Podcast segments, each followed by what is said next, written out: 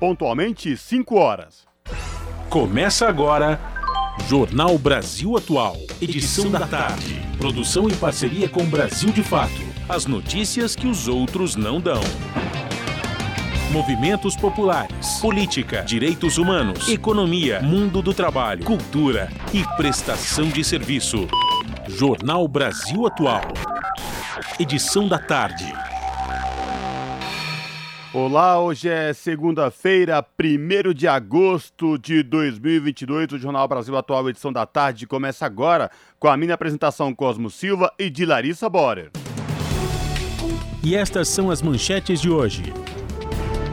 Carta às brasileiras e aos brasileiros defesa do Estado Democrático de Direito ultrapassa 600 mil assinaturas em seis dias. Governo nomeia favoritos de Flávio Bolsonaro e Nunes Marques para ministros do Superior Tribunal de Justiça. Câmara volta do recesso com agenda de medidas provisórias e teletrabalho na pauta de votação.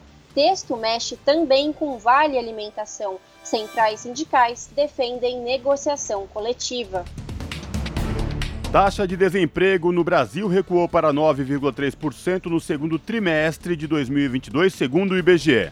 Mesmo com trégua da desocupação, renda média dos brasileiros ainda dá sinais de fragilidade e trabalho informal continua crescendo. Prazo para Bolsonaro sancionar ou vetar piso da enfermagem termina na quinta-feira. Expectativa é que piso salarial da maior categoria profissional da saúde seja sancionado pelo candidato à reeleição que busca diminuir sua elevada rejeição. Orçamento curto, confusão e precarização dos recenseadores. Censo começa nesta segunda-feira. Julho termina com queda de 41% na média móvel de casos de Covid. Número de mortes fica estável.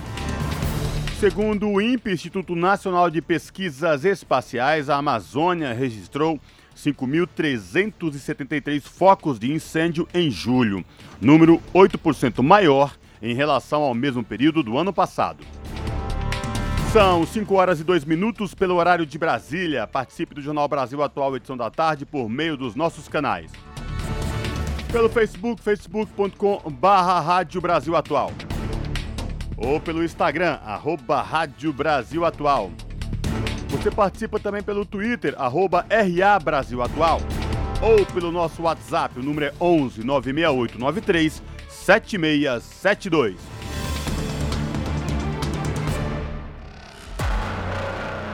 Você está ouvindo? Jornal Brasil Atual, edição da tarde. Uma parceria com Brasil de Fato.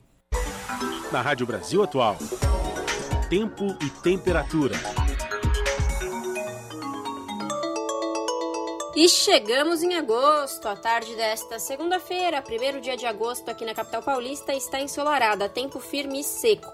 Os termômetros marcam 23 graus neste momento. Tempo seco e vai continuar assim, porque não tem previsão de chuva para hoje. O período da noite será de tempo limpo e durante a madrugada a temperatura fica na casa dos 15 graus. Em Santo André, São Bernardo do Campo e São Caetano do Sul, a tarde desta segunda-feira é de tempo ensolarado e ventinho mais gelado, agora 20 graus. Na região do ABC Paulista, mais um dia sem previsão de chuva, a temperatura cai e durante a madrugada atinge os 14 graus. Tarde, ensolarada em Mogi das Cruzes. Agora os termômetros marcam 21 graus. Em Mogi também não tem previsão de chuva, os períodos da noite e madrugada serão de tempo limpo, com poucas nuvens e a temperatura fica na casa dos 12 graus. E em Sorocaba, região do interior de São Paulo, a tarde desta segunda-feira é de sol entre nuvens, agora 26 graus. Sem chances de chuva em Sorocaba, a noite será de tempo limpo e a temperatura fica na casa dos 16 graus. Logo mais eu volto para falar como fica o tempo nesta terça-feira. Na Rádio Brasil Atual. Está na hora de dar o serviço. São 5 horas e 4 minutos. Vamos saber a situação do trânsito na cidade de São Paulo. A CT, que é a Companhia Paulista de Engenharia de Tráfego aqui na capital, informa que neste exato momento são 19 quilômetros de lentilão em toda a cidade de São Paulo. Região que apresenta maiores índices de lentidão oeste, com 9 quilômetros. E muita atenção, você que possui carro com placas finais 1 e 2, lembrando que hoje, por conta do rodízio municipal, esses, esses finais de placas não podem circular no centro expandido. Situação de tranquilidade para quem vai pegar o metrô também nesta tarde de segunda-feira. O metrô informa que todas as linhas operam em situação de tranquilidade. Esta mesma situação se repete nos trens da CPTM, que é a Companhia Paulista de Trens Metropolitanos, que atende aí a capital e a Grande São Paulo, incluindo o ABC Paulista. Situação de tranquilidade também para quem vai pegar a estrada rumo à Baixada Santista pela rodovia Anchieta ou rodovia dos Imigrantes. A Ecovias, que é a concessionária que administra o sistema Anchieta Imigrantes, informa que tanto para descer como subir pelas duas rodovias o trânsito é tranquilo, com boa visibilidade no trecho de serra. Até a tia Maria ouviu e ligou pra dona Valda. Sintoniza no dia. A Rádio Brasil Atual, lá tem jornalismo de verdade. E tem música de primeira, 100% brasileira. Sem preconceito e sem jabá. É a Rádio Popular de um povo sem medo de viver e de cantar. Avisa a todos, dá um salve, manda um zap. Essa rádio é nossa voz. Brasil Atual 98.9. Jornal Brasil Atual. Edição da tarde. 5 horas mais 6 minutos. A Carta em Defesa da Democracia, lançada na última terça-feira, dia 26 de julho, por juristas e pela Faculdade de Direito da USP, ultrapassou a marca de 600 mil assinaturas. Até agora, representantes de vários setores da sociedade civil já assinaram o documento, que recebeu o nome de Carta pela Democracia. Entre os signatários do texto estão empresários, associações que reúnem bancos e porta-vozes do setor industrial e centrais sindicais do país. As 100 mil primeiras assinaturas foram atingidas em 24 horas após a publicação do manifesto, que é inspirado em uma carta pela democracia de 1977. Na época, um texto de repúdio ao regime militar redigido pelo jurista Gofredo Silva Teles. Já a marca de meio milhão de signatários foi alcançada no sábado, dia 30. A carta aos brasileiros em defesa da democracia será lida na quarta-feira da semana que vem, dia 11. São 5 horas e 7 minutos e Bolsonaro indica juízes federais ao Superior Tribunal de Justiça e o Congresso retoma atividades após o recesso. Semana política começa agitada com escolha de magistrados e possível votação de medidas provisórias na Câmara. Os detalhes na reportagem de Paulo Motorim. A semana política no Planalto começou agitada com a indicação do presidente Jair Bolsonaro, do PL, para as duas vagas abertas no STJ, o Superior Tribunal de Justiça. O chefe do executivo recomendou os juízes federais Messod Azulay e Paulo Sérgio Domingues. Os nomes ainda precisam ser aprovados pelo Senado para assumirem como ministros da Corte. De acordo com a apuração de diversos veículos da imprensa, a escolha do presidente da República representa uma vitória do ministro Cássio Nunes Marques, do STF, Supremo Tribunal Federal. O magistrado bolsonarista teria disputado com os ministros Gilmar Mendes e Luiz Fux, também do STF, o apadrinhamento dos novos nomes do STJ. Paulo Sérgio Domingues é juiz federal de carreira no TRF3, sediado em São Paulo desde 2014, presidente da sétima turma da corte e membro do órgão especial. Antes, foi advogado e procurador do município de São Paulo. Messódio Azulay é juiz federal do TRF2, sediado no Rio de Janeiro. É formado pela Faculdade Nacional de Direito da Universidade Federal do Rio de Janeiro. Ingressou no TRF2 pelo Quinto Constitucional, por meio da Ordem dos Advogados do Brasil. Outro destaque da ronda política do Brasil de fato é o convite do governo Bolsonaro para chefes de Estado de países de língua portuguesa para o desfile de 7 de setembro em Brasília. A informação foi confirmada pelo Itamaraty.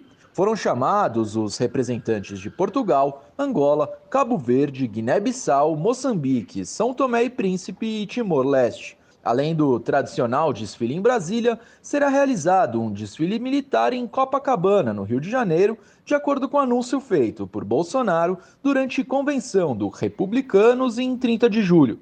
Outro destaque é que o plenário da Câmara dos Deputados se reúne nesta segunda-feira, dia 1 às 5 horas da tarde, para o início da semana de esforço concentrado de votações após o recesso parlamentar de julho. Entre os itens da pauta estão sete medidas provisórias, duas das quais vencem na primeira semana de agosto. A primeira medida provisória da pauta é a que regulamenta o teletrabalho. O objetivo, segundo o governo federal, é aumentar a segurança jurídica dessa modalidade de trabalho. A norma define teletrabalho ou trabalho remoto como a prestação de serviços fora das dependências da empresa, de maneira preponderante ou híbrida, que, por sua natureza, não pode ser caracterizada como trabalho externo. Outra medida provisória em pauta autoriza a adoção de regras trabalhistas diferenciadas em situação de calamidade pública. Entre elas, a possibilidade de empresas cortarem ou suspenderem temporariamente jornadas e salários dos trabalhadores. Ao todo, o texto recebeu 148 emendas. Confira mais sobre esses e outros destaques na versão online da Ronda Política do BDF. Acesse brasildefato.com.br. De Brasília, da Rádio Brasil de Fato, com informações da Agência Câmara e da Agência Senado, Paulo Motorim. 5 horas mais 11 minutos. E a subcomissão da pessoa com deficiência vai votar um plano de trabalho para debater a regulamentação da lei brasileira de inclusão e os direitos dessa população. Já a Comissão de Assuntos Sociais discute o assédio institucional no serviço público. Confira detalhes com o repórter Roberto Fragoso.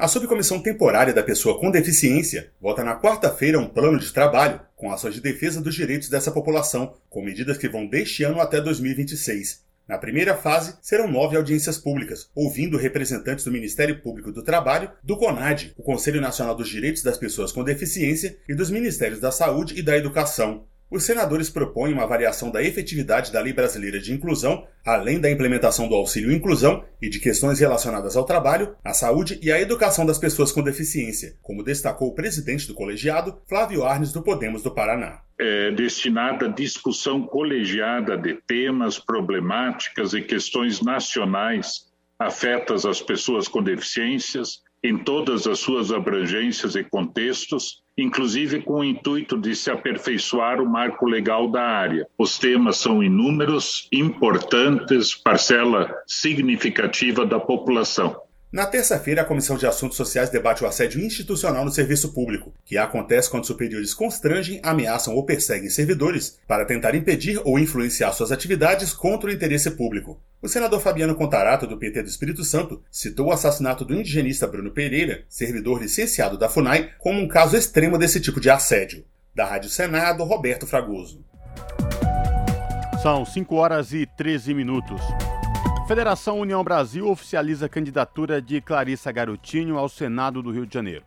O governador Cláudio Castro compareceu ao evento e declarou apoio à deputada federal. Quem traz mais detalhes é Lucas Weber. A deputada federal pelo Rio de Janeiro, Clarissa Garotinho, teve a candidatura ao Senado homologada pela União Brasil. A parlamentar conseguiu um amplo apoio, até mesmo de desafetos à família, como também deputado federal pela mesma sigla, Chiquinho Brazão. O governador Cláudio Castro do PL compareceu ao evento realizado no último domingo, dia 31. Aparentemente, a paz, entre aspas, foi selada com a família. Isso após Antônio Garotinho abrir mão da candidatura ao governo do estado e cessar as críticas a Castro, seguindo a orientação partidária.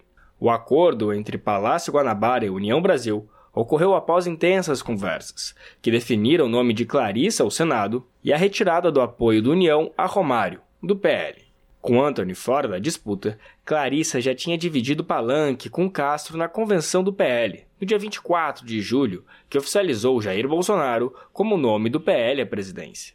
De acordo com o jornal O Dia, o aumento do protagonismo feminino no Senado foi um dos pontos citados pelos candidatos do União Brasil presentes à convenção. Vale lembrar que Clarissa Garotinho é a única mulher do Rio disputando a vaga, hoje ocupada por Romário. Os dois disputaram espaço dentro do espectro da direita do bolsonarismo. De São Paulo, da Rádio Brasil de Fato, com reportagem da redação no Rio de Janeiro, locução Lucas Weber.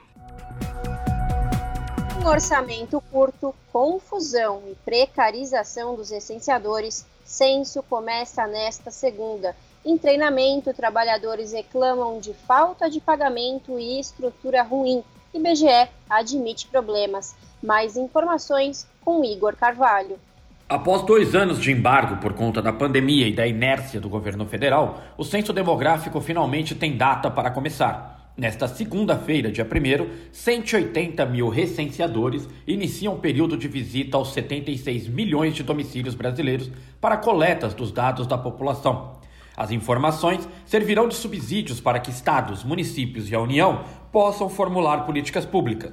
Responsável pela organização e divulgação do censo, o IBGE informou que esta primeira fase de coleta dos dados seguirá por três meses. A ida às ruas foi precedida de um calendário apertado do IBGE. Há três dias do início da pesquisa, o órgão lançou na última quinta-feira, dia 27, um edital de contratação de 15 mil recenseadores que serão treinados, enquanto outros 180 mil já estarão nas ruas coletando dados da população. Por conta dos adiamentos sucessivos, os dois editais de contratação de recenseadores foram cancelados. No entanto, o terceiro concurso não teve o sucesso esperado pela direção do Instituto e o número de vagas preenchidas ficou abaixo das 200 mil esperadas. Os treinamentos, previstos para ocorrerem em cinco dias, com carga horária de 25 horas, estão sendo aplicados em 5 mil locais. No edital de contratação, o IBGE afirma que os trabalhadores receberão, após o período de curso, uma ajuda de custo de 40 reais, desde que tenham comparecido a 80% das aulas.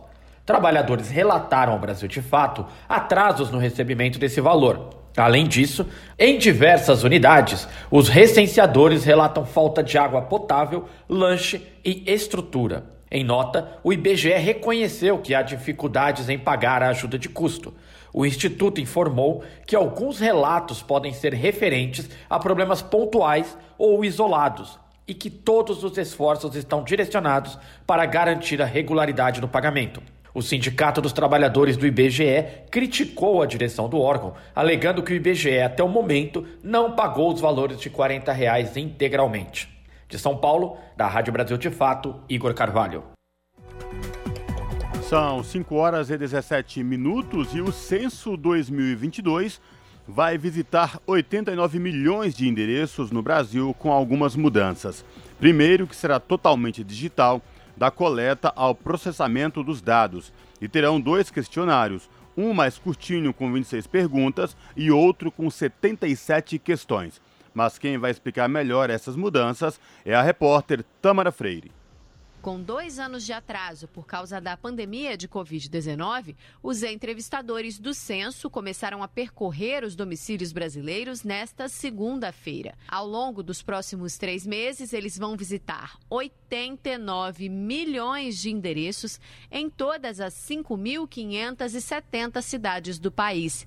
A estimativa é de que sejam contadas cerca de 215 milhões de pessoas. No auge da operação, em torno de 100 183 mil pesquisadores irão de porta em porta em todos os mais de 450 mil setores censitários, urbanos e rurais, além de localidades quilombolas, terras e grupamentos indígenas e aglomerados como comunidades e favelas. O censo é a única pesquisa que permite ao IBGE avaliar conjuntamente o entorno onde os domicílios estão localizados, as características desses domicílios e das pessoas que vivem nos locais. Por isso, o diretor de pesquisas do IBGE, Simar Azeredo, ressaltou que o censo é essencial para o desenvolvimento de políticas públicas. Que vai privilegiar qualquer político que assuma esse país. Vai dar termômetro para esse político. Hoje a gente tem muito claro que, passado 12 anos, a gente não tem um termômetro em todos os países. Um exemplo claro que a gente repete sempre: esse último que aconteceu, vários municípios receberam menos vacina do que deveriam ter recebido. Vários municípios receberam menos transferência de renda do que deveriam. Por quê? Porque o censo estava desatualizado, a gente não tinha um parâmetro. É fundamental que essa característica do censo de dar, dar esse retrato da população seja atualizada. No levantamento de 2022, há dois tipos de questionário: o básico, com 26 quesitos, que leva em torno de 5 minutos para ser respondido, e que investiga informações sobre o domicílio e os moradores, como a identificação étnico-racial, educação e renda. Já o questionário ampliado, que tem 77 perguntas e leva cerca de 16 minutos, será respondido por aproximadamente 11% dos domicílios, escolhidos aleatoriamente. Apenas um morador responde por todos do seu domicílio. Basta que ele tenha mais de 12 anos e seja capaz de fornecer as informações. Para garantir a segurança dos moradores, os recenseadores sempre estarão uniformizados, com o colete do IBGE, boné do censo, crachá de identificação e um dispositivo eletrônico onde os dados são cadastrados. O crachá traz também um QR Code, por meio do qual o morador pode confirmar a identificação do profissional. Uma das pessoas que formam esse batalhão de recenseadores é Patrick Miranda de Souza, de 28 anos, que está atuando na função pela primeira vez para poder ganhar um dinheirinho, né? E também ajudar né, na pesquisa, né? A gente está aí aprendendo também, né? A ferramentas, né? Botando em prática né, nosso treinamento, mas a expectativa é boa, as pessoas estão recebendo a gente bem, né? E quem já recebeu o Patrick neste primeiro dia foi a dona de casa, Esméria Jane do Vale, que mora na Lapa, na região central do Rio de Janeiro. Bem fácil, né, de fazer e não custa nada, né? População cooperar. Este também será o primeiro censo totalmente digital, da coleta ao processamento dos dados, o que garante mais agilidade e proteção total das informações. A coleta é feita preferencialmente de maneira presencial e os recenseadores vão trabalhar de domingo a domingo. Caso não encontrem nenhum morador no domicílio, deverão ir até o endereço pelo menos outras quatro vezes em turnos alternados. Mas este ano será possível responder ao censo também pelo telefone ou pela internet, mas apenas de forma agendada após contato presencial com o recenseador. Da Rádio Nacional no Rio de Janeiro, Tâmara Freire. Você está ouvindo? Jornal Brasil Atual, edição da tarde uma parceria com Brasil de Fato. 5 horas mais 22 minutos. Ataque a tiros deixa pelo menos dois mortos e sete feridos em Duque de Caxias, na Baixada Fluminense, na madrugada de sábado para domingo. A Delegacia de Homicídios da Baixada Fluminense está à frente das investigações. Da Rádio Nacional no Rio de Janeiro, as informações com Câmara Freire. A Polícia Civil está investigando o ataque a tiros contra um grupo de jovens em Duque de Caxias, na Baixada Fluminense. O crime resultou na morte de duas pessoas. Eduarda Paula de Almeida, de 15 anos, morreu no local e Caio Luiz de Souza Lemos, de 23 anos, chegou a ser operado no hospital, mas não resistiu. Outros sete jovens ficaram feridos e quatro ainda estão internados em dois hospitais públicos do município. Todos estão estáveis e lúcidos. Uma das vítimas foi atingida duas vezes no tórax e ainda nos braços e nas pernas, mas se recupera após passar por cirurgia. O grupo estava na Praça Rio Branco, que fica no bairro Gramacho, fazendo uma confraternização na madrugada de sábado para domingo. De repente, um carro com os bandidos passou atirando. A investigação está sendo conduzida pela Delegacia de Homicídios da Baixada Fluminense que declarou estar fazendo diligências em busca de informações que ajudem a esclarecer os fatos e identificar a autoria do crime. Da Rádio Nacional no Rio de Janeiro, Tâmara Freire. São 5 horas e 23 minutos. Mesmo com a população carcerária em queda no estado de São Paulo, o número de presos trabalhando no sistema penitenciário cresceu 42% nos últimos dois anos e alcançou mais de 34 mil em 2022. A principal causa é o arrefecimento da pandemia com a retomada da economia. Em 2020, eram cerca de 25 mil pessoas privadas de liberdade exercendo alguma atividade remunerada.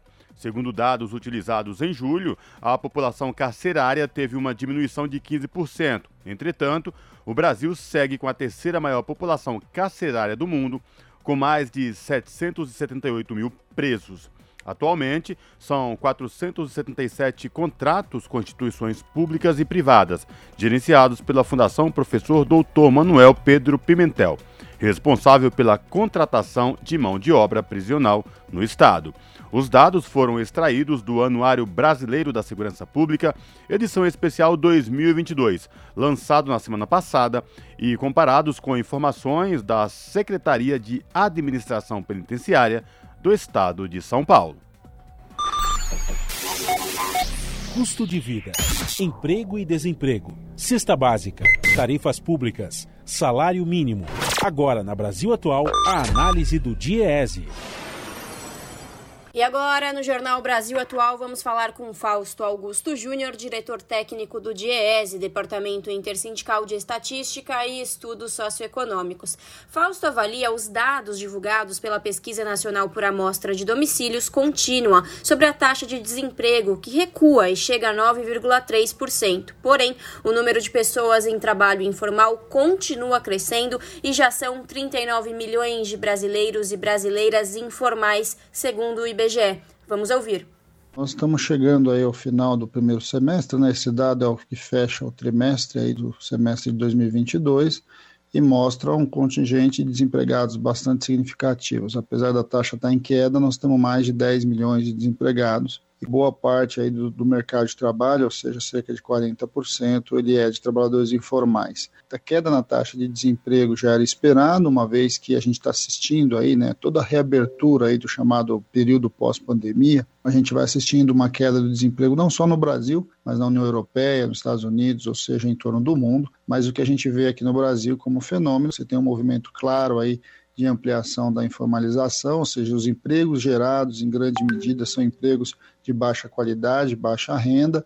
A gente vem assistindo também uma redução aí do, do, do, da renda média do trabalhador, tanto de um lado por conta da elevação da inflação, que continua em patamar bastante alto, na casa dos dois dígitos, quanto por outro lado aí realmente a gente está assistindo trabalhadores que são contratados hoje com salários menores do que a gente tinha, ou que eles tinham na própria pandemia. Então, a gente vai vendo uma economia que cresce pouco, uma economia que chega a conseguir gerar emprego, gera emprego, mas de, de baixa qualidade, com renda bastante limitada. Tudo isso tem a ver com o padrão de desenvolvimento, de crescimento que o Brasil vem implementando. Quando a gente olha para os números mais em detalhe, a gente vai ver que segmentos como comércio, serviços, são segmentos que estão gerando boa parte desses postos de trabalho, e aí você consegue entender como esses trabalhadores aí e os dilemas que são vividos para conseguir minimamente uma condição razoável aí de trabalho. Esse semestre foi caracterizado também por uma evolução e uma ampliação no número de trabalhadores vinculados às áreas de saúde, educação, setor público em geral.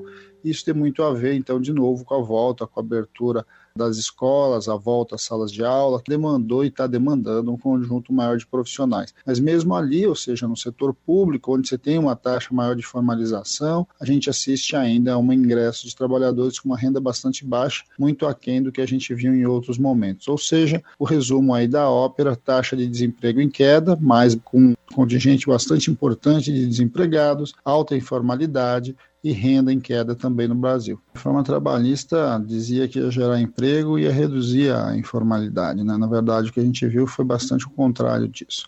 A reforma trabalhista foi incapaz de gerar novos empregos, né? os empregos gerados têm muito pouco a ver com a própria reforma, e de outro lado a gente vem assistindo um boom ainda da informalidade do baixo rendimento. Ou seja, todo esse mecanismo aí que se diz que legislação, que direitos estão desvinculados aí do mercado de trabalho, de certo modo está bastante equivocado. Na verdade, o que puxa o mercado de trabalho é o crescimento econômico, e o crescimento econômico, na verdade, vem andando de lado há muito tempo aqui no Brasil. A discussão sobre a eleição e o projeto que vai se desenvolver, acho que esse talvez seja um debate importante aí quando a gente fala da questão do emprego. É importante que a gente olhe um projeto de país que, de alguma forma, compreenda, coloque no centro do seu projeto a questão questão do emprego formal, a questão do emprego de qualidade, né, do trabalho decente, porque de alguma forma é por ali que você constrói uma sociedade mais estruturada. Vamos lembrar que uma alta informalidade ela leva também uma redução na arrecadação. A gente vê uma alta informalidade que significa uma redução no conjunto dos direitos sociais. E, inevitavelmente, isso leva a uma mudança, inclusive, do padrão de consumo no nosso país. Uma inflação alta, como a gente está assistindo, mais a redução da renda, a gente vai tendo aí um conjunto de a maior, a grande parte da população não acessando os principais bens, não vão comprando, a fábrica, a, o comércio não vende, a fábrica não produz, e a gente está vendo aí um Brasil que vai se caracterizando por um consumo aí muito mais vinculado à chamada classe alta, aí, a classe A que cresceu, que enriqueceu, mas na grande maioria o brasileiro empobreceu. Então a gente está vivendo aí um projeto de ampliação da desigualdade e diminuição aí da renda do conjunto dos trabalhadores. Pensar para frente significa pensar um outro projeto de desenvolvimento bem diferente disso, em que de alguma forma as riquezas geradas no país precisam ser distribuídas igualmente, precisam ser distribuídas mais equitativamente, de alguma forma em que a gente vai minimamente diminuindo as desigualdades no Brasil, que são abissais. As desigualdades do Brasil são gigantes e cresceram muito nesse período. Pensar para frente significa esse debate, inclusive, de civilidade no meio do, do mundo do trabalho, que passa por mais direitos, por melhores condições de vida e por maior renda para o conjunto da população. Acabamos de ouvir Fausto Augusto Júnior, diretor técnico do DIESE, Departamento Intersindical de Estatística e Estudos Socioeconômicos, aqui no jornal Brasil Atual. Você está ouvindo? Jornal Brasil Atual, edição da tarde. Uma parceria com Brasil de Fato. São 5 horas e 30 minutos. Julho terminou com média móvel de 34.618 casos de Covid-19 na última semana, segundo dados deste domingo do Conselho Nacional de Secretários de Saúde, o CONAS. Em relação ao primeiro dia do mês, 58.700 em média caiu 41%.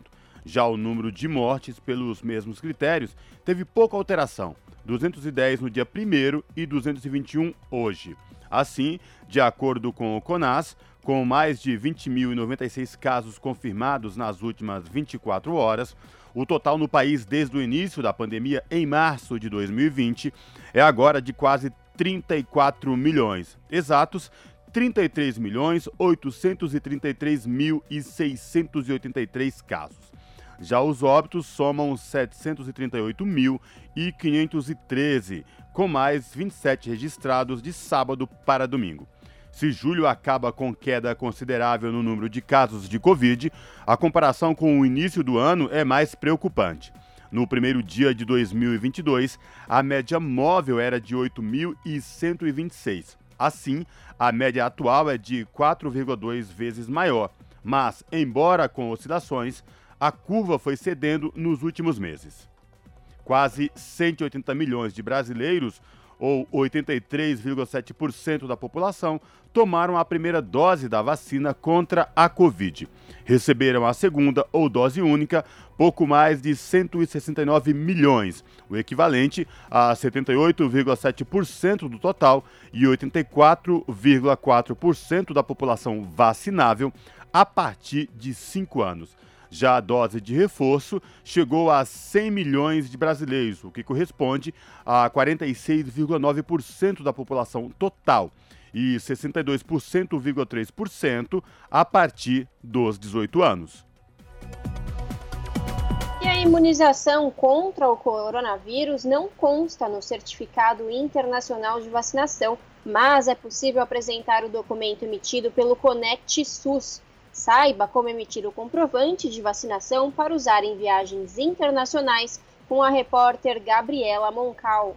Você sabia que pode emitir seu Certificado Nacional de Vacinação contra a Covid-19? Outro documento disponível para expedição é o Certificado Internacional de Vacinação contra a Febre Amarela. No caso do Certificado Nacional de Vacinação contra a Covid-19, o documento possui validade de um ano a partir da data de emissão e pode ser feito após a conclusão do ciclo vacinal inicial.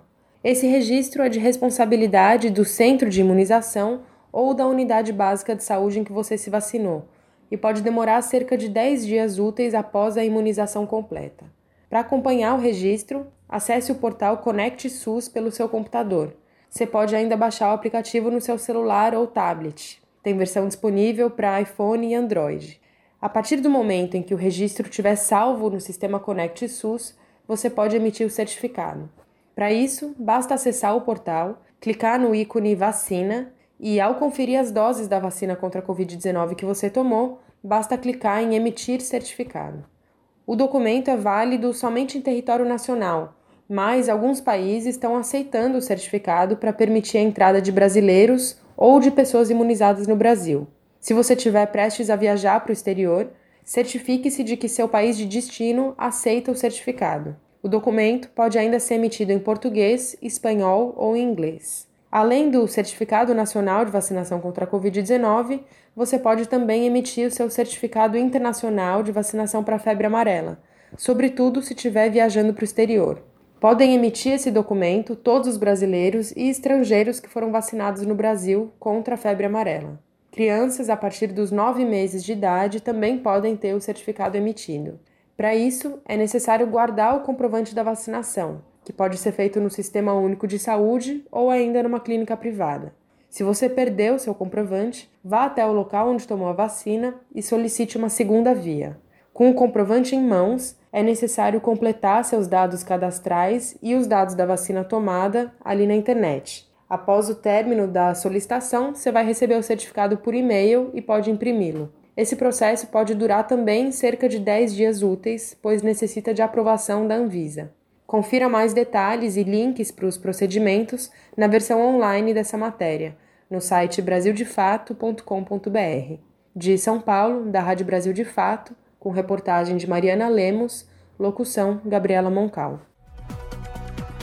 São 5 horas e 36 minutos. Medidas de prevenção para a varíola dos macacos valem para toda a população sem preconceito. Especialistas apontam riscos de estigmatização da doença e alertam que o combate precisa ser coletivo. Os detalhes na reportagem de Nara Lacerda, com locução de Daniel Lamir. Poucos dias antes de o Brasil confirmar três casos de infecção por varíola dos macacos em crianças, a OMS Organização Mundial da Saúde havia reforçado o alerta para os riscos de propagação da doença entre toda a população.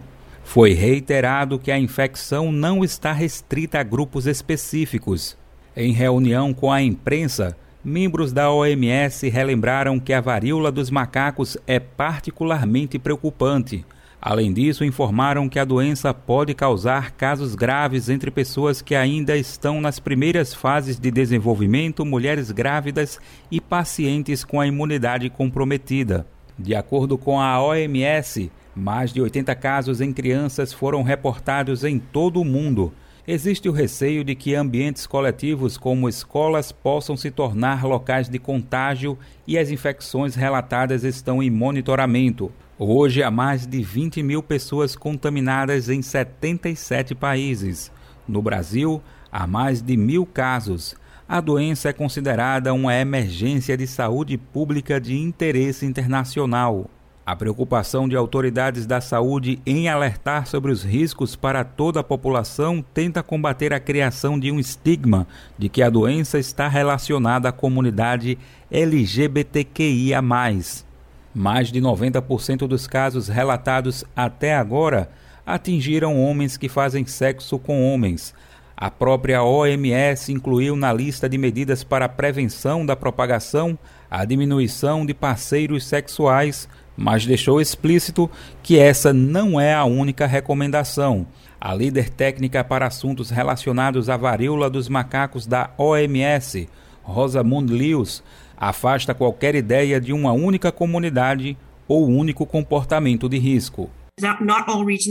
Nem todas as regiões têm a mesma epidemiologia. Algumas têm cerca de um terço de mulheres afetadas e em algumas regiões há crianças afetadas também. São diferentes tipos de multitransmissão.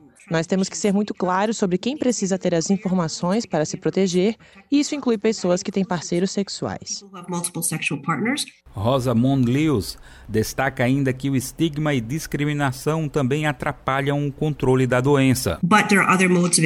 Mas há outros tipos de exposição e essa mensagem precisa ser passada. Prevenir estigma e discriminação é importante. Nossa preocupação é que estigma, discriminação e medo façam as pessoas não buscarem diagnóstico e cuidado, e isso vai prejudicar a resposta.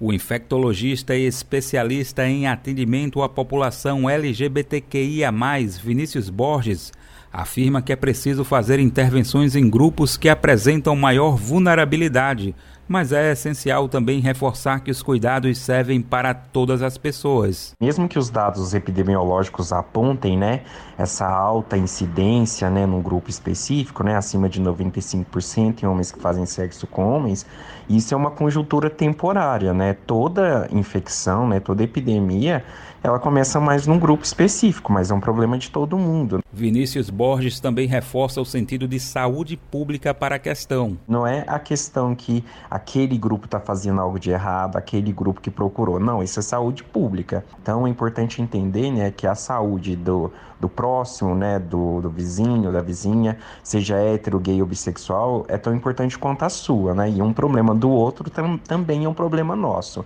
Não tem como falar de saúde individual sem falar de saúde coletiva. A varíola dos macacos tem semelhanças com a varíola humana, que causou crises sanitárias no mundo todo por séculos, até que foi controlada pela vacinação na década de 70. A transmissão se dá por contato próximo com fluidos corporais, gotículas respiratórias e materiais contaminados, como vestimentas, toalhas e roupas de cama.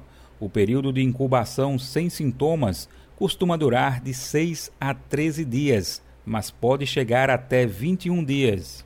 Entre os sinais da doença estão febre, dores no corpo e na cabeça, cansaço, gânglios inchados e lesões com feridas espalhadas pela pele.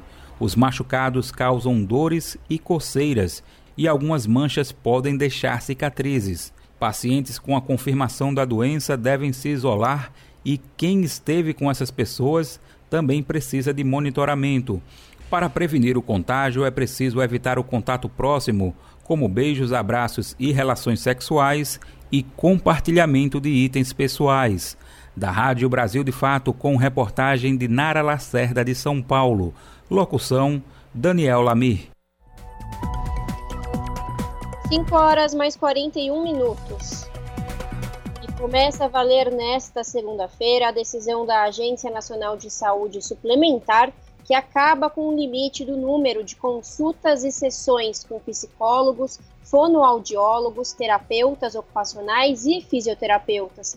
A medida vale para os usuários de planos de saúde com qualquer doença ou condição de saúde listada pela Organização Mundial de Saúde, como, por exemplo, paralisia cerebral, síndrome de Down e esquizofrenia.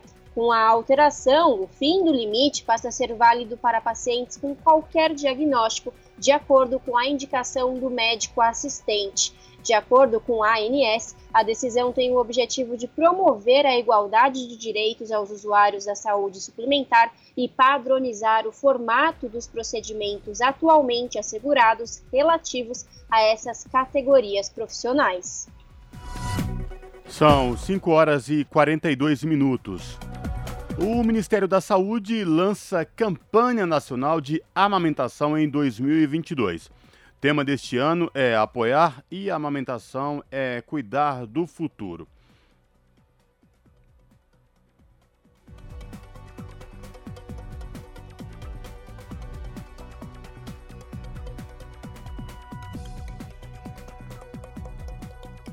Quer o TT um pouquinho? Você quer o TT? Sim. Maria Eduarda tem dois anos e oito meses e já sabe o que quer. Adora o TT. Ela come de tudo, mas não dispensa o leite do peito quando está com sono ou quando quer um aconchego.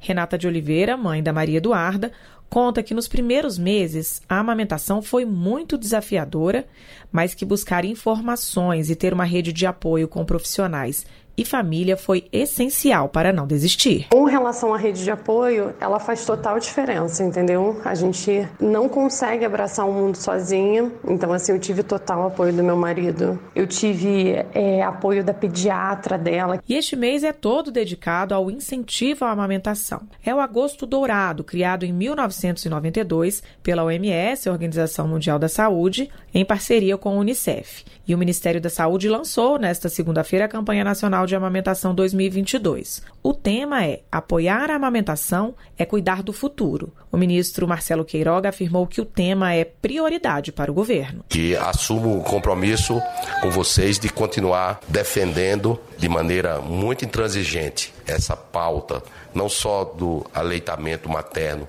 mas do compromisso com a vida. Miriam Santos, coordenadora de políticas de aleitamento materno do Distrito Federal, explica que informação e apoio fazem mesmo a diferença e diminuem muito a desistência das mães em amamentar os seus bebês com leite materno. A mulher não amamenta sozinha.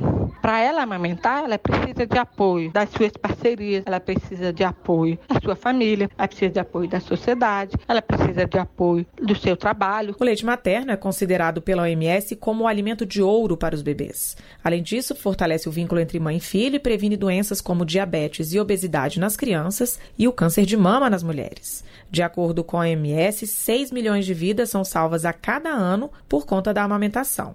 No Brasil, quase 46% dos bebês de até 6 meses de vida são amamentados ao seio de forma exclusiva e cerca de 60% recebem o leite materno até os 2 anos. Da Rádio Nacional em Brasília, Beatriz Albuquerque. E o nosso contato agora no Jornal da Rádio Brasil Atual é com a Cida de Oliveira, a Cida que é repórter do portal da Rede Brasil Atual, redebrasilatual.com.br. Olá, Cida, tudo bem? Prazer falar contigo. Olá, Cosmo. Prazer falar contigo também. Cida, quais destaques do portal da RBA você traz para os nossos ouvintes nesta segunda-feira? É, o piso salarial da enfermagem, Cosmo. Tá lá com o Bolsonaro, né? O prazo para ele sancionar ou para ele vetar está se esgotando, né? Acaba agora na quinta-feira. A expectativa é grande para que ele sancione. Já tem aí também a expectativa de que ele deve mesmo é, que ele deve sancionar, embora ele tenha sido um presidente que tenha vetado todo tipo de projeto de lei de, de interesse sociedade, mas é bom lembrar que a gente está aí num período eleitoral, né? Ele é pré, ele é candidato à reeleição, com uma situação bastante difícil aí, pelo menos segundo as pesquisas de, de intenção de voto, né? Então a expectativa é que ele deve aproveitar é, esse projeto, que é um projeto que vai beneficiar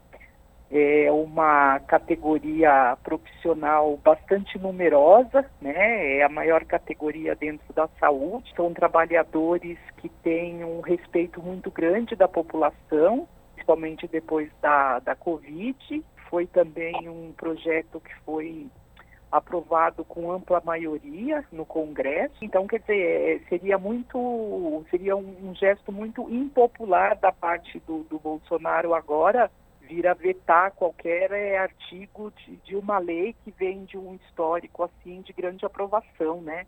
Rocida, e lembrando aqui aos nossos ouvintes do Jornal da Rádio Brasil Atual, foi uma batalha travada pela categoria, pelos enfermeiros de todo o Brasil, por este piso nacional que mobilizou todos os cantos do país, né? E agora, aprovado pelo Congresso, a expectativa é de que, de fato, o presidente sancione por conta aí de tudo que você falou, né, Cida? E também, Cosmo, é, é, é, importante que o, que o ouvinte saiba que a gente tem a aprovação desse, desse projeto de lei, né, que a gente espera, conta com a, com a sanção do presidente, porque esse projeto de lei, ele, na verdade, ele concretiza a, a, a PEC, emenda constitucional, que, que foi também recentemente é, aprovada também com grande maioria né, no Congresso, né, ou seja, ela vai na prática, ela, é, ela vai colocar esse projeto de lei que a gente está falando, né, que está na mão do, do Bolsonaro,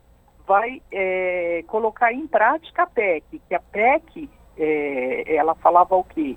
Ela estabelece dentro da Constituição, ela cria piso salarial para essa categoria profissional né? Mas ela diz que uma lei federal vai definir quais são os pisos para os enfermeiros de nível superior, para os técnicos de enfermagem, para os auxiliares e também para as parteiras. Então agora é, você tem uma PEC aprovada que foi a, a, aprovada também dentro, né, nessa perspectiva de, de bastante apoio popular e também de reconhecimento do Congresso da importância de se reconhecer finalmente, se fazer essa justiça para essa categoria profissional. Então agora você tem é, essa PEC, né, que, que estabeleceu o, o, piso e você tem também esse projeto de lei aprovado que define quais são os valores. Então, não teria por que o, presidente Bolsonaro é, vetar qualquer que seja o ou outro dessa, é, é, dessa lei, né? Quer dizer, então, é realmente aguardada com bastante expectativa para que finalmente, né, é, para você e os ouvintes terem ideia, a gente está falando da maior categoria profissional dentro da saúde, Cosmo, e grande parte desses trabalhadores são trabalhadores que ganham salário mínimo. Sim, lembrando isso em todo o Brasil, essa desigualdade muito grande.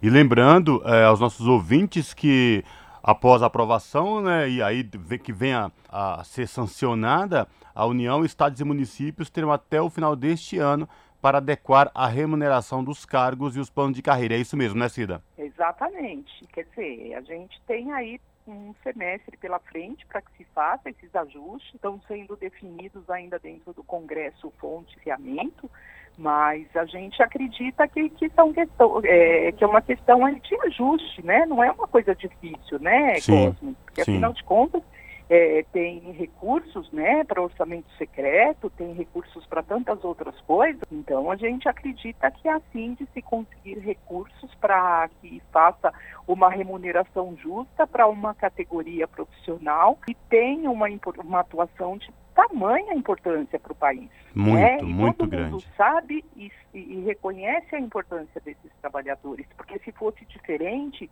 a aprovação no Congresso não teria sido tão esmagadora como foi. Até deputados do Centrão eh, votaram favoravelmente ao projeto. Bom, eu reforço aí o convite para os nossos ouvintes aqui no Jornal da Rádio Brasil Atual acessarem o portal da Rede Brasil Atual, redebrasilatual.com.br e conferir na íntegra esta reportagem da Cida de Oliveira. Cida, obrigado mais uma vez por falar com nossos ouvintes. Espero falar contigo em uma próxima oportunidade. Abraço.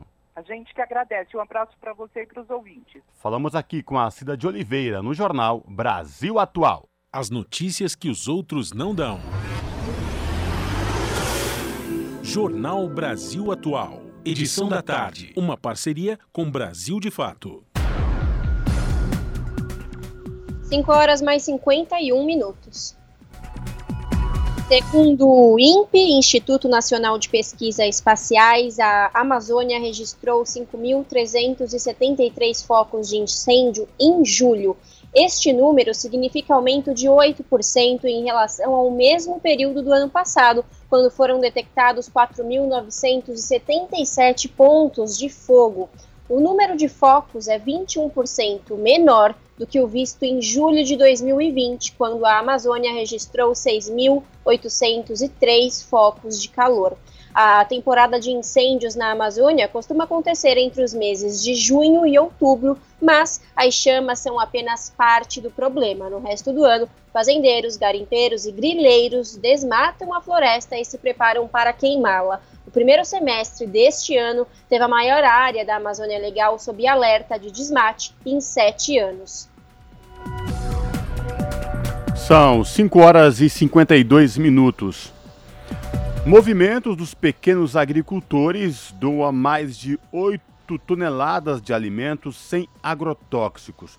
Ações do mutirão contra a fome na Bahia incluem alimentos produzidos por pequenos agricultores e gera renda em toda a região. As informações com o repórter Rodolfo Rodrigo. A relação dos moradores de algumas comunidades da cidade de Lençóis, na Bahia, com a fome é antiga. E após a pandemia da Covid-19, para quem já não tinha acesso a políticas públicas pela alimentação, a situação piorou.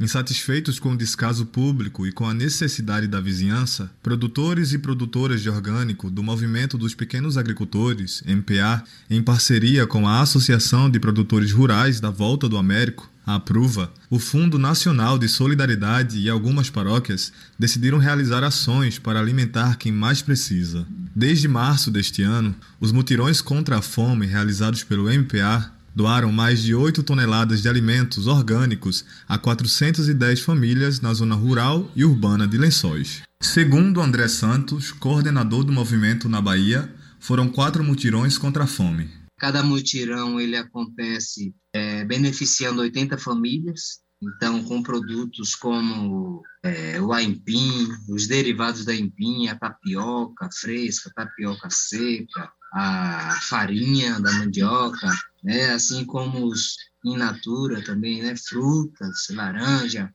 laranja pocã, limão, o açafrão em pó, o urucum em pó. Então, a cesta era, era bem diversa e contemplava o que se produz na região.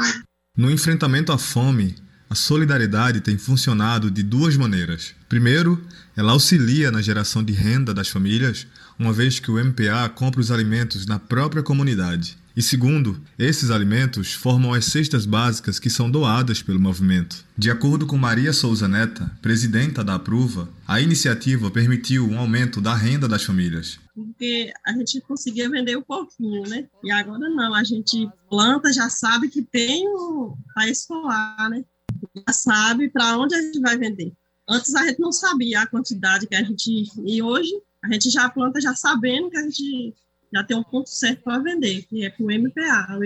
O MPA compra, a gente monta a cesta aqui na comunidade e leva para as famílias carentes. As ações em Lençóis fazem parte de uma campanha nacional para apoiar famílias em situação de insegurança alimentar e fome. Desde o início da pandemia da Covid-19 em 2020, já foram doados mais de 1.100 toneladas de alimentos em todo o país. André Santos ressalta que, além da solidariedade, o projeto tem como objetivo chamar a atenção para os problemas da atual gestão do Brasil.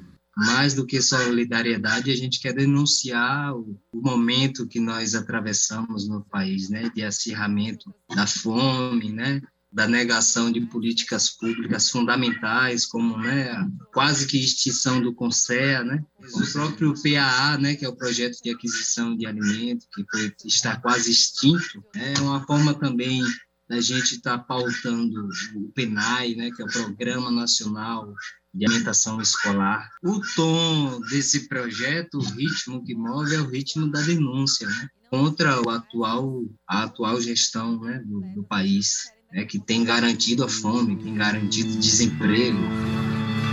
Para doar e contribuir com os mutirões contra a fome, acesse as redes sociais do Movimento dos Pequenos Agricultores. Do Recife, da Rádio Brasil de Fato, Rodolfo Rodrigo. 5 horas mais 56 minutos. Combater a fome colocando alimentos saudáveis na mesa dos brasileiros, mesmo com a crise e a alta dos preços nas prateleiras, é uma das tônicas do movimento em defesa da agroecologia no Nordeste brasileiro é o que revela uma pesquisa recente feita em seis estados nordestinos pela Rede de Assistência Técnica e Extensão Rural sobre os efeitos dos mercados territoriais, aqueles construídos por organizações da agricultura familiar. O levantamento da rede ATER comparou o desempenho econômico de famílias rurais quando comercializam seus alimentos orgânicos nestes tipos de mercados e quando a produção está vinculada a intermediários e grandes redes de varejo. No ano de 2020, ciclo agrícola analisado, a renda agrícola das famílias aumentou em 71% nos mercados territoriais agroecológicos, seja feiras, quitandas ou dentro de programas institucionais. A diversidade de culturas para ofertar à população também aumentou, passou de 12 para uma variedade de 19 produtos. As famílias participantes do estudo de 12 territórios e iniciativas distintas fizeram a transição agroecológica ao mesmo tempo em que acessaram políticas públicas para a agricultura familiar. São 5 horas e 58 minutos. ONU elogia a saída do primeiro navio da Ucrânia após acordo sobre grãos. Embarcação transporta mais de 26 mil toneladas de milho de Odessa para o porto libanês de Trípoli. Medida faz parte do compromisso assinado em Istambul, envolvendo Ucrânia, Rússia, Turquia e Nações Unidas. Da ONU News em Nova York, Mayra Lopes. O secretário-geral da ONU, Antônio Guterres, saudou nesta segunda-feira a saída do navio comercial Razone do porto ucraniano de Odessa. Falando a jornalistas em Nova York, o chefe da ONU confirmou que a embarcação transporta mais de 26 mil toneladas de milho para o porto de Trípoli, no Líbano. This ship, the merchant vessel Razone, is loaded with two commodities in short supply: corn. Ele disse que o navio mercante está carregado com duas mercadorias agora em falta: o milho e a esperança. O líder da organização chamou a atenção para a expectativa de milhões de pessoas em todo o mundo que dependem do bom funcionamento dos portos da Ucrânia para alimentar suas famílias. No entanto, Guterres destacou que a partida da embarcação marca um longo caminho desde que ele apresentou uma proposta aos dirigentes dos dois países em conflito no final de abril. O chefe da ONU disse esperar que este movimento seja o primeiro de vários navios comerciais, como parte do acordo formalizado em 22 de julho, envolvendo a Rússia, a Ucrânia, a ONU e a Turquia. O compromisso prevê a retomada dos embarques que foram interrompidos com o início da guerra em fevereiro. A expectativa é que, com o movimento de embarcações, seja aliviada a crise alimentar global e reduzido o preço dos grãos. Da ONU News em Nova York, Mayra Lopes. Pontualmente, 18 horas. Rádio Brasil Atual. Para sugestões e comentários, entre em contato conosco por e-mail redação@jornalbrasilatual.com.br ou WhatsApp DDD 11 96893 7672. Acompanhe a nossa programação também pelo site redebrasilatual.com.br.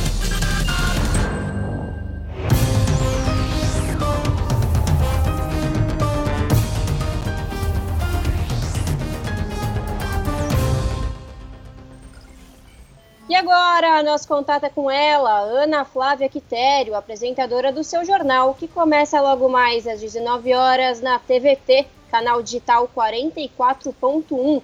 Ana, boa noite. Quais os destaques que você traz hoje? Olá, Lares e Cosmo, uma excelente segunda-feira e uma excelente semana também a vocês e a todos os ouvintes da Rádio Brasil Atual e para começar né, a semana, vamos de destaques aqui no seu jornal. O IDEC, o Instituto de Defesa do Consumidor, pesquisou produtos ultraprocessados de carne e de leite e encontrou contaminação por agrotóxicos em 58% deles. Em todos os produtos de carne bovina, como hambúrguer e salsicha de frango, o nugget, vocês sabem, né, que é aquele frangozinho que muita gente acaba fritando, comendo por ser uma coisa um pouquinho mais rápido, mas também faz parte dos ultraprocessados, foram encontrados resíduos de agrotóxicos. O coordenador do Programa de Consumo Sustentável do IDEC, Rafael Arantes, ele tem os detalhes dessa pesquisa e vocês conferem na entrevista que ele concedeu para a Gihanna Rodrigues.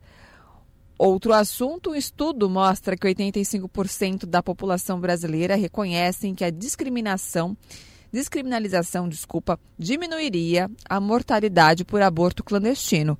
Em sete em cada dez brasileiros aprovam a inclusão da educação sexual nas escolas. Os dados são da pesquisa de opinião sobre religião, aborto, política e sexualidade no Brasil, da ONG Católicas pelo Direito de Decidir. E para encerrar, no litoral sul de Pernambuco, famílias de pescadores artesanais lutam para transformar o complexo estuarino do Rio Formoso em reserva extrativista. Atualmente, o local é muito visado pelo turismo, o que tem causado impactos ambientais que prejudicam o modo de vida tradicional dessas comunidades. Vocês vão conferir na reportagem do Brasil de Fato, que é nosso parceiro aqui, na, aqui no seu jornal. E não se esqueçam, essas e outras reportagens completas vocês conferem daqui a pouquinho, pontualmente às sete da noite comigo no seu jornal. Bom programa Lares e Cosmo, um beijão grande para todo mundo, eu espero vocês. Jornal Brasil Atual, edição da tarde.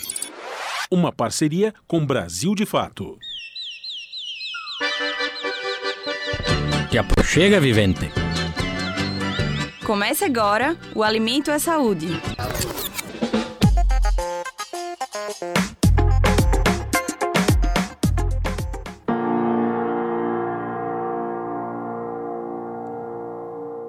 Todo o processo de formulação, discussão, implementação e até a fiscalização de políticas públicas de alimentação e nutrição no Brasil é influenciado pela interferência das indústrias. No caso das políticas de alimentação e nutrição, é, as indústrias de alimentos, de bebidas, o próprio agronegócio. Essas empresas elas atuam de duas formas principais, com ações e táticas e também com argumentos e um discurso, uma narrativa criada, né, para tentar barrar, frear o avanço das políticas públicas de alimentação e nutrição é adequado e saudável e que isso também acaba interferindo de maneira direta na saúde da população, né, em como a população se alimenta. É o que explica a Laís Amaral, especialista do Programa de Alimentos do Instituto Brasileiro de Defesa do Consumidor, o IDEC. Apesar de ter um guia alimentar para a população brasileira, que é uma referência em recomendações para alimentação saudável, o país patina na efetivação e melhoria das políticas de alimentação e na prevenção de doenças crônicas devido a uma série de conflitos de interesses. Por exemplo, 86% dos pesquisadores que criticam a classificação dos ultraprocessados possuem relação com a indústria que fabrica e comercializa esse tipo de produto. Amaral enfatiza que, para disseminar a sua narrativa, a indústria estabelece uma relação estreita com profissionais e instituições de saúde, a mídia, financiamento de pesquisas e eventos científicos. Dos artigos que representaram o envolvimento da indústria, 55,6% apresentam resultados favoráveis aos interesses das empresas, contra 9,7% dos artigos que não contêm envolvimento com a indústria. A indústria interfere de forma direta ou indiretamente nas políticas também com o lobby e o financiamento de partidos e políticos e em processos regulatórios.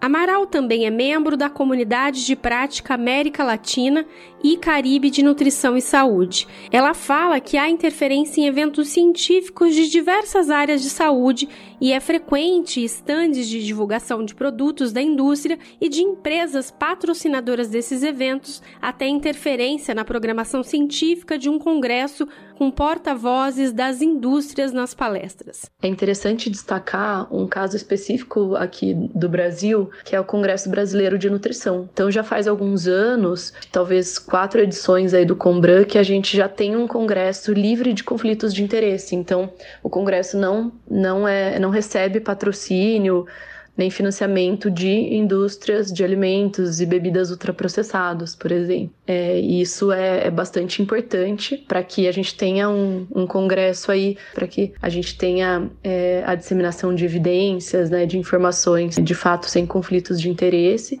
só no Brasil, a indústria de ultraprocessados fatura em média 700 bilhões de reais por ano. Existem uma série de evidências que comprovam a relação do consumo de ultraprocessados com doenças crônicas, inclusive no Guia Alimentar para a População Brasileira, publicado em 2014, é um documento inovador e reconhecido no mundo inteiro. Segundo Amaral, em 2020, por conta de recomendações de evitar o consumo de ultraprocessados, a indústria de alimentos fez um movimento na tentativa de derrubar o guia e piorá-lo, mas também houve uma resposta da sociedade civil e de pesquisadores mostrando evidências de que existia conflito de interesses na mudança. E em 2020, a gente teve um episódio importante que foi uma nota técnica do Ministério da, da Agricultura que falava sobre a necessidade de revisão do guia alimentar. E a, as justificativas se davam em torno de que o uso do termo ultraprocessados era incorreto. É, por trás dessa nota técnica, houve diversas manifestações de associações de, de indústrias de alimentos, falando sobre como essa nota técnica de fato era boa e que a revisão do guia era importante. O guia resistiu e continua sendo disseminado e aplicado por diversos profissionais da área de saúde. Neste ano, a Organização Pan-Americana de Saúde lançou um documento de prevenção e gestão de conflitos de interesse em programas de nutrição no âmbito nacional, um roteiro de implementação do projeto de abordagem pelos governos. De Minas Gerais para a Rádio Brasil de Fato, Anelise Moreira.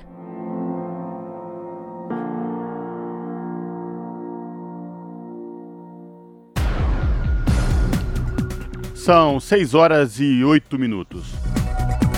O Brasil atingiu na última semana a marca de 100 mil veículos eletrificados em circulação. Segundo anunciou dois dias depois o presidente da ABVE, que é a Associação Brasileira do Setor, Adalberto Maluf. Ele informou que naquela data a frota chegou a 100.292 veículos leves, conforme acompanhamento da entidade com empresas associadas.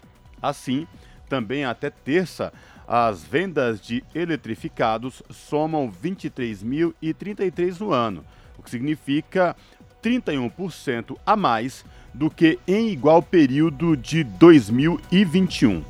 Ainda de acordo com a BVE, em 2021, as vendas globais cresceram 109% na comparação com o ano anterior.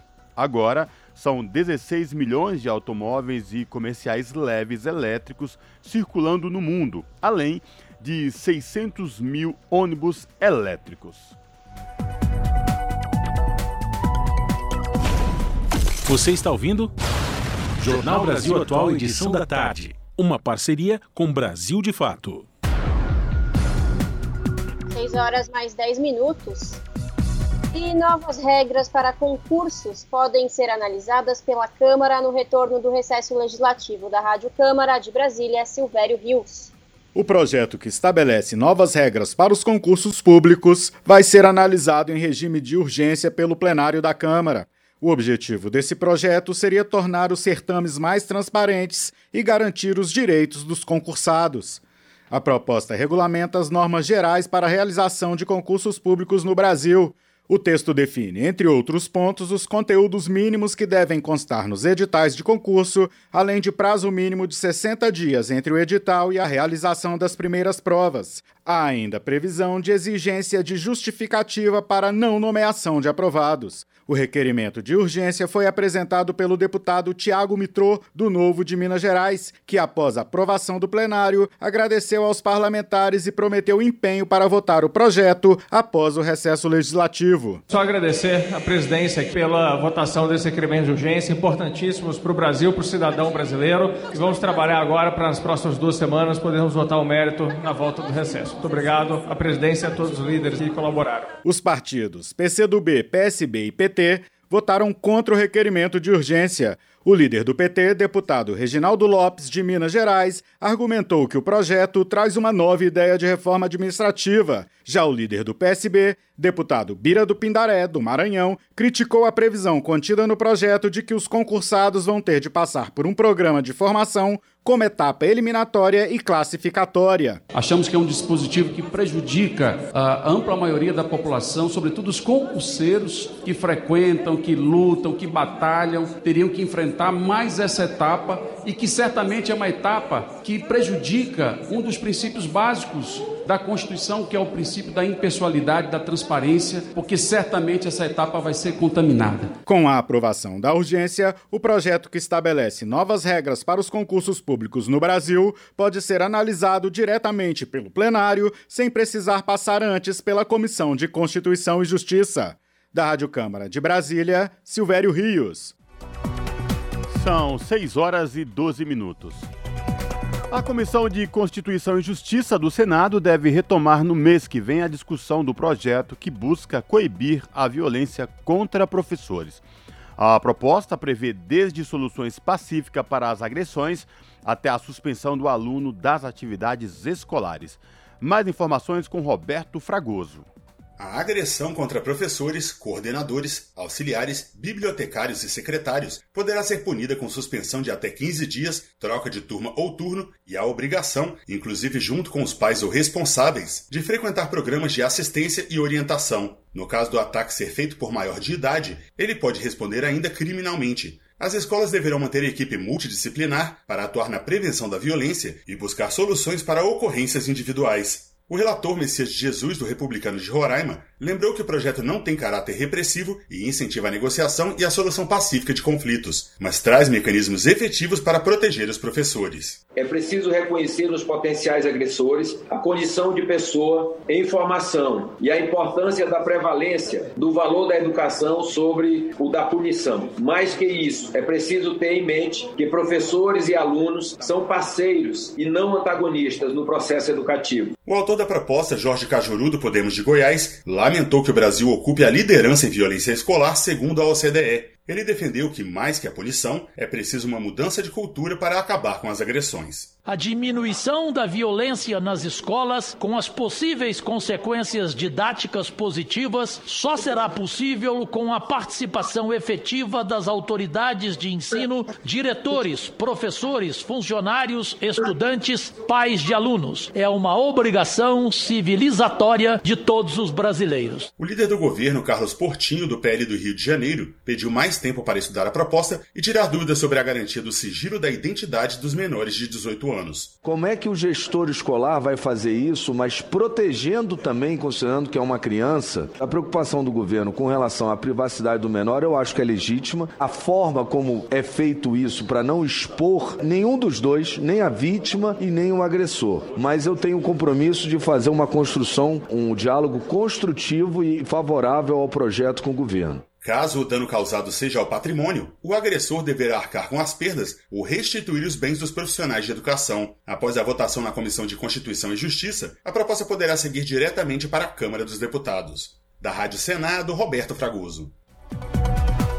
6 horas mais 15 minutos. Inscrições para o ProUni do segundo semestre começam nesta segunda. Nesta edição, os estudantes poderão utilizar as notas do Enem realizados em 2020 ou em 2021. Os detalhes na reportagem de Mariana Lemos, com locução de Lucas Weber. Começam nesta segunda-feira, dia 1 as inscrições para o ProUni, o programa Universidade para Todos. Os estudantes interessados em pleitear uma vaga em universidades particulares com bolsas de até 100% têm até o dia 4 de agosto para realizar a inscrição. Para isso, você deve acessar o Portal Único de Acesso ao Ensino Superior, que é a plataforma digital do Ministério da Educação que reúne informações sobre o ProUni e outros programas de acesso ao ensino superior. Nesta edição do ProUni, os estudantes poderão utilizar as notas do Enem de 2020 ou em 2021. Para quem prestou o exame nos dois últimos anos, o sistema considerará a nota mais alta obtida nas provas. O estudante interessado não pode ser graduado nem ter realizado o Enem como treinamento. Além disso, deve ter obtido média total superior a 450 pontos nas provas de conhecimentos específicos e não pode ter zerado a redação. A primeira chamada para a matrícula dos selecionados será no dia 8 de agosto. A segunda chamada acontece em 22 de agosto. A matrícula deve ser feita diretamente na instituição em que o estudante garantiu a vaga. Nessa edição, a inscrição deverá ser feita por tipo de modalidade de concorrência, que são ampla concorrência e ações afirmativas. Com isso, haverá ainda uma ordem de prioridade para a classificação dos candidatos inscritos conforme cada modalidade escolhida. Outra mudança é a ampliação dos critérios de origem escolar do estudante que deseja disputar as bolsas do ProUni. A classificação observará a modalidade de concorrência escolhida pelo estudante e sua inscrição por curso, turno, local de oferta e instituição. O ProUni foi criado em 2004 com o objetivo de ofertar bolsas de estudos integrais e parciais em cursos de universidades e faculdades privadas, sejam elas particulares ou comunitárias. Confira mais informações sobre a inscrição no ProUni na versão online dessa matéria no site brasildefato.com.br. De São Paulo, da Rádio Brasil de Fato, com reportagem de Mariana Lemos, locução Lucas Weber. Você está ouvindo? Jornal Brasil Atual, edição da tarde. Uma parceria com Brasil de Fato. São 6 horas e 18 minutos. Segundo o Código de Defesa do Consumidor, garantia nas relações de consumo podem ser do tipo legal, contratual e ou estendida. Saiba como funciona a garantia e o direito de troca de produtos na reportagem de Daniel Lamir. Ao adquirir um produto, o consumidor tem uma série de garantias que visam proteger seus direitos. Se o item comprado estiver em condições inadequadas para o uso ou se for diferente do que foi anunciado, você tem o direito a exigir o conserto, a troca ou o ressarcimento de acordo com a situação. Segundo o IDEC, Instituto Brasileiro de Defesa do Consumidor, a garantia nas relações de consumo podem ser de três tipos: legal, contratual e estendida. A garantia legal é estabelecida pelo CDC, Código de Defesa do Consumidor, e independe do contrato de compra. Se o produto não for durável, como alimentos e produtos de higiene, você tem até 30 dias para realizar a reclamação. Para produtos duráveis, como eletrodomésticos e veículos, esse prazo é de 90 dias a partir da compra. Esses prazos se referem a vícios aparentes, ou seja, defeitos que são de fácil visualização. Existem ainda os vícios ocultos, que só se manifestam após certo tempo de uso. Por isso, são de difícil constatação. Nesse caso, o CDC estipula que os prazos para reclamação são contados a partir do momento em que o defeito é detectado pelo consumidor. A legislação traz essa diferença porque não se espera que um produto relativamente novo apresente defeitos. Nesses casos, é preciso avaliar a situação com cuidado para diferenciar um vício oculto de um defeito causado pelo desgaste natural ou por uso indevido do produto. É importante destacar que o Código de Defesa do Consumidor prevê a garantia legal também para os produtos de mostruário. Já a garantia contratual é aquela que o fornecedor ou fabricante acrescenta à garantia legal. Ela não é obrigatória, mas caso exista, começa a valer a partir da emissão da nota fiscal da compra do produto. Esse tempo soma-se à garantia legal, com os mesmos efeitos. Já a garantia estendida é contratada à parte. Essa modalidade de garantia é disponibilizada na maioria dos casos pela loja onde você adquiriu o produto ou por uma seguradora. É importante ler com atenção os termos do contrato antes de adquirir esse serviço, para conhecer os seus direitos e deveres contidos na apólice. Na versão online desta matéria, você pode conferir ainda detalhes sobre trocas, consertos e produtos importados. Acesse brasildefato.com.br. Da Rádio Brasil de Fato, com reportagem de Mariana Lemos de São Paulo. Locução: Daniel Lamir. 6 horas mais 21 minutos. Transição, Trabalho e Tecnologia desta segunda-feira vai falar sobre o universo dos games. O setor bilionário teve uma enorme expansão durante a pandemia. No Brasil, o mercado movimentou mais de 2 bilhões de dólares só em 2021. O programa de hoje vai falar sobre as oportunidades no setor e o que é preciso para que o Brasil avance ainda mais neste mercado. Veja mais detalhes com Júlia Pereira. O universo dos games é o assunto de hoje do programa Transição, Trabalho e Tecnologia, apresentado por Andréa Carini. Atualmente, o mercado mundial de jogos online fatura mais que a indústria do cinema e da música juntas. Os mais de 2 bilhões e 500 milhões de jogadores espalhados pelo mundo são os responsáveis por essa movimentação, sobretudo chineses, que lideram a lista.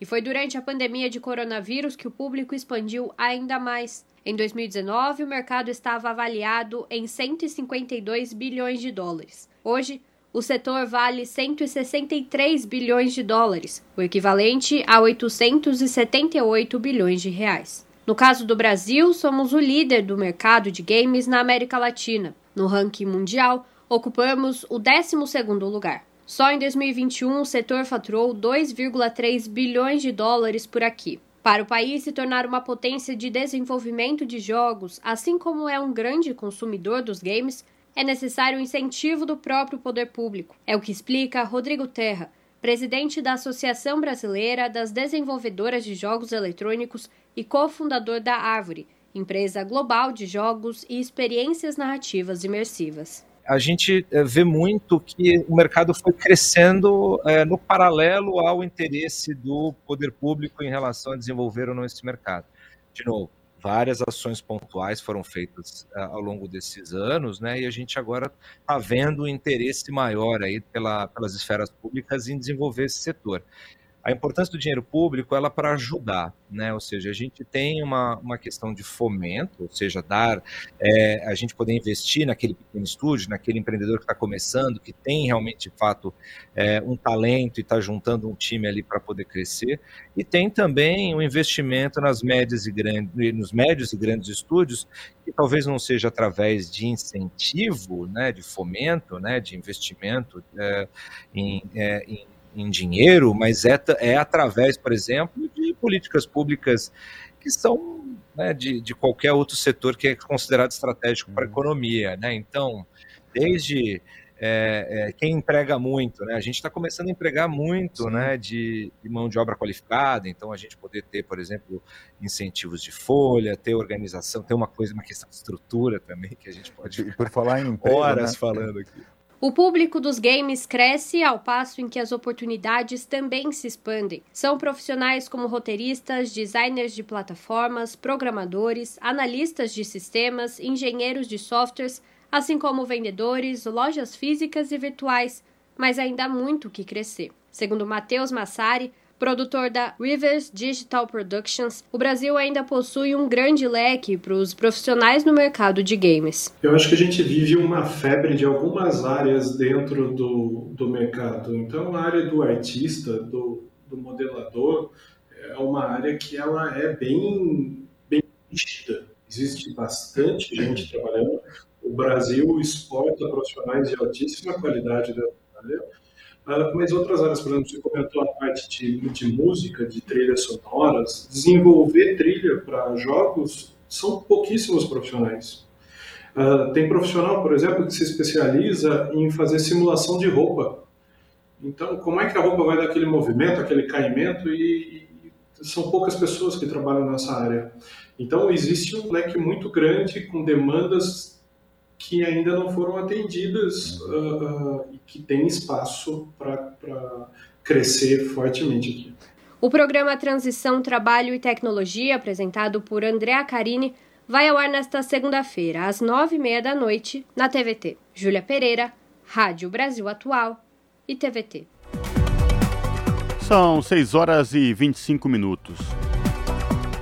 E já está disponível o aplicativo Sabe Conhecer, Aprender e Proteger para os celulares com sistema Android, iOS e também para a internet. O aplicativo tem como intuito deixar que crianças e adolescentes sejam protagonistas das denúncias de maus tratos. Mais informações com Gabriel Brum um canal fácil para que crianças e adolescentes denunciem violências. Esse é o objetivo do aplicativo Sabe Conhecer, Aprender e Proteger, que recebeu 179 denúncias até agora neste ano. A plataforma tem conexão direta com o Disque 100 da Ouvidoria Nacional de Direitos Humanos. A iniciativa tem dois públicos-alvo crianças a partir de 6 anos de idade e adolescentes de 12 anos para cima. A plataforma traz conteúdos em forma de vídeos e textos lúdicos e informativos sobre os direitos delas, diz o secretário nacional dos Direitos da Criança e do Adolescente, Maurício Cunha. Sempre remetendo na forma de contação de história para um direito da criança, né? E a qualquer momento a criança pode acionar o chat ou o telefone para fazer contato com o atendente do Disque 100 que recebeu a formação para atender esse público. As crianças conseguem contato pelo Disque 100 por meio do ícone de telefone ou pelo chat do aplicativo. Os adolescentes contam também com um formulário em que podem relatar o que aconteceu. A ideia do aplicativo é tornar as crianças e os adolescentes protagonistas das denúncias, já que na grande maioria dos casos quem comunica a violência é um adulto, explica Maurício Cunha. No ano passado, em 2021, foram 120 mil denúncias em torno de 94% das denúncias é um adulto que faz. O aplicativo Sabe, ele vem para que mais crianças e adolescentes possam elas mesmas fazer as denúncias. O aplicativo Sabe Conhecer, Aprender e Proteger está disponível para os celulares Android, iOS e também para a internet. Da Rádio Nacional em Brasília, Gabriel Brum. Se você gosta do nosso jornalismo independente e quer rever nossas entrevistas e reportagens, acesse o canal da Rádio Brasil Atual no YouTube. Nosso endereço é youtube.com/barra Rádio Brasil Atual. Ajude a nossa voz ser cada vez mais forte e ir cada vez mais longe. Inscreva-se em nossos canais, curta e compartilhe o conteúdo Rádio Brasil Atual e TVT. Rádio Brasil Atual e TVT. Compromisso com a notícia, compromisso com a democracia, compromisso com você na Rádio Brasil Atual. Tempo e temperatura. Terça-feira na capital paulista será ensolarada, tempo firme, mais um dia sem previsão de chuva. E a temperatura continua alta, com máxima de 26 graus e mínima de 13 graus. Nas regiões de Santo André, São Bernardo do Campo e São Caetano do Sul, a terça-feira será de sol, tempo firme, sem previsão de chuva, com máxima de 24 graus e mínima de 13 graus. A terça-feira, na região de Mogi das Cruzes, também será de tempo firme, sem previsão de chuva. O sol aparece entre nuvens e a temperatura não sobe tanto, com máxima de 24 graus e mínima de 11 graus. E na região de Sorocaba, interior de São Paulo, a terça-feira vai ser mais um dia de solzão, a temperatura continua alta e não tem previsão de chuva, com máxima de 29 graus e mínima de 15 graus. Larissa Borer, Rádio Brasil Atual. Chegou ao fim mais uma edição do Jornal Brasil Atual, edição da tarde, que teve a apresentação minha, Cosmo Silva, e de Larissa Borer, na produção Juliana Almeida e Letícia Holanda, trabalhos técnicos dele, o Fabião das Massas aqui na mesa de som. Você fica agora com Papo com Zé Trajano e na sequência o seu jornal na TVT. A gente volta amanhã a partir das 5 horas da tarde. Até lá, tchau!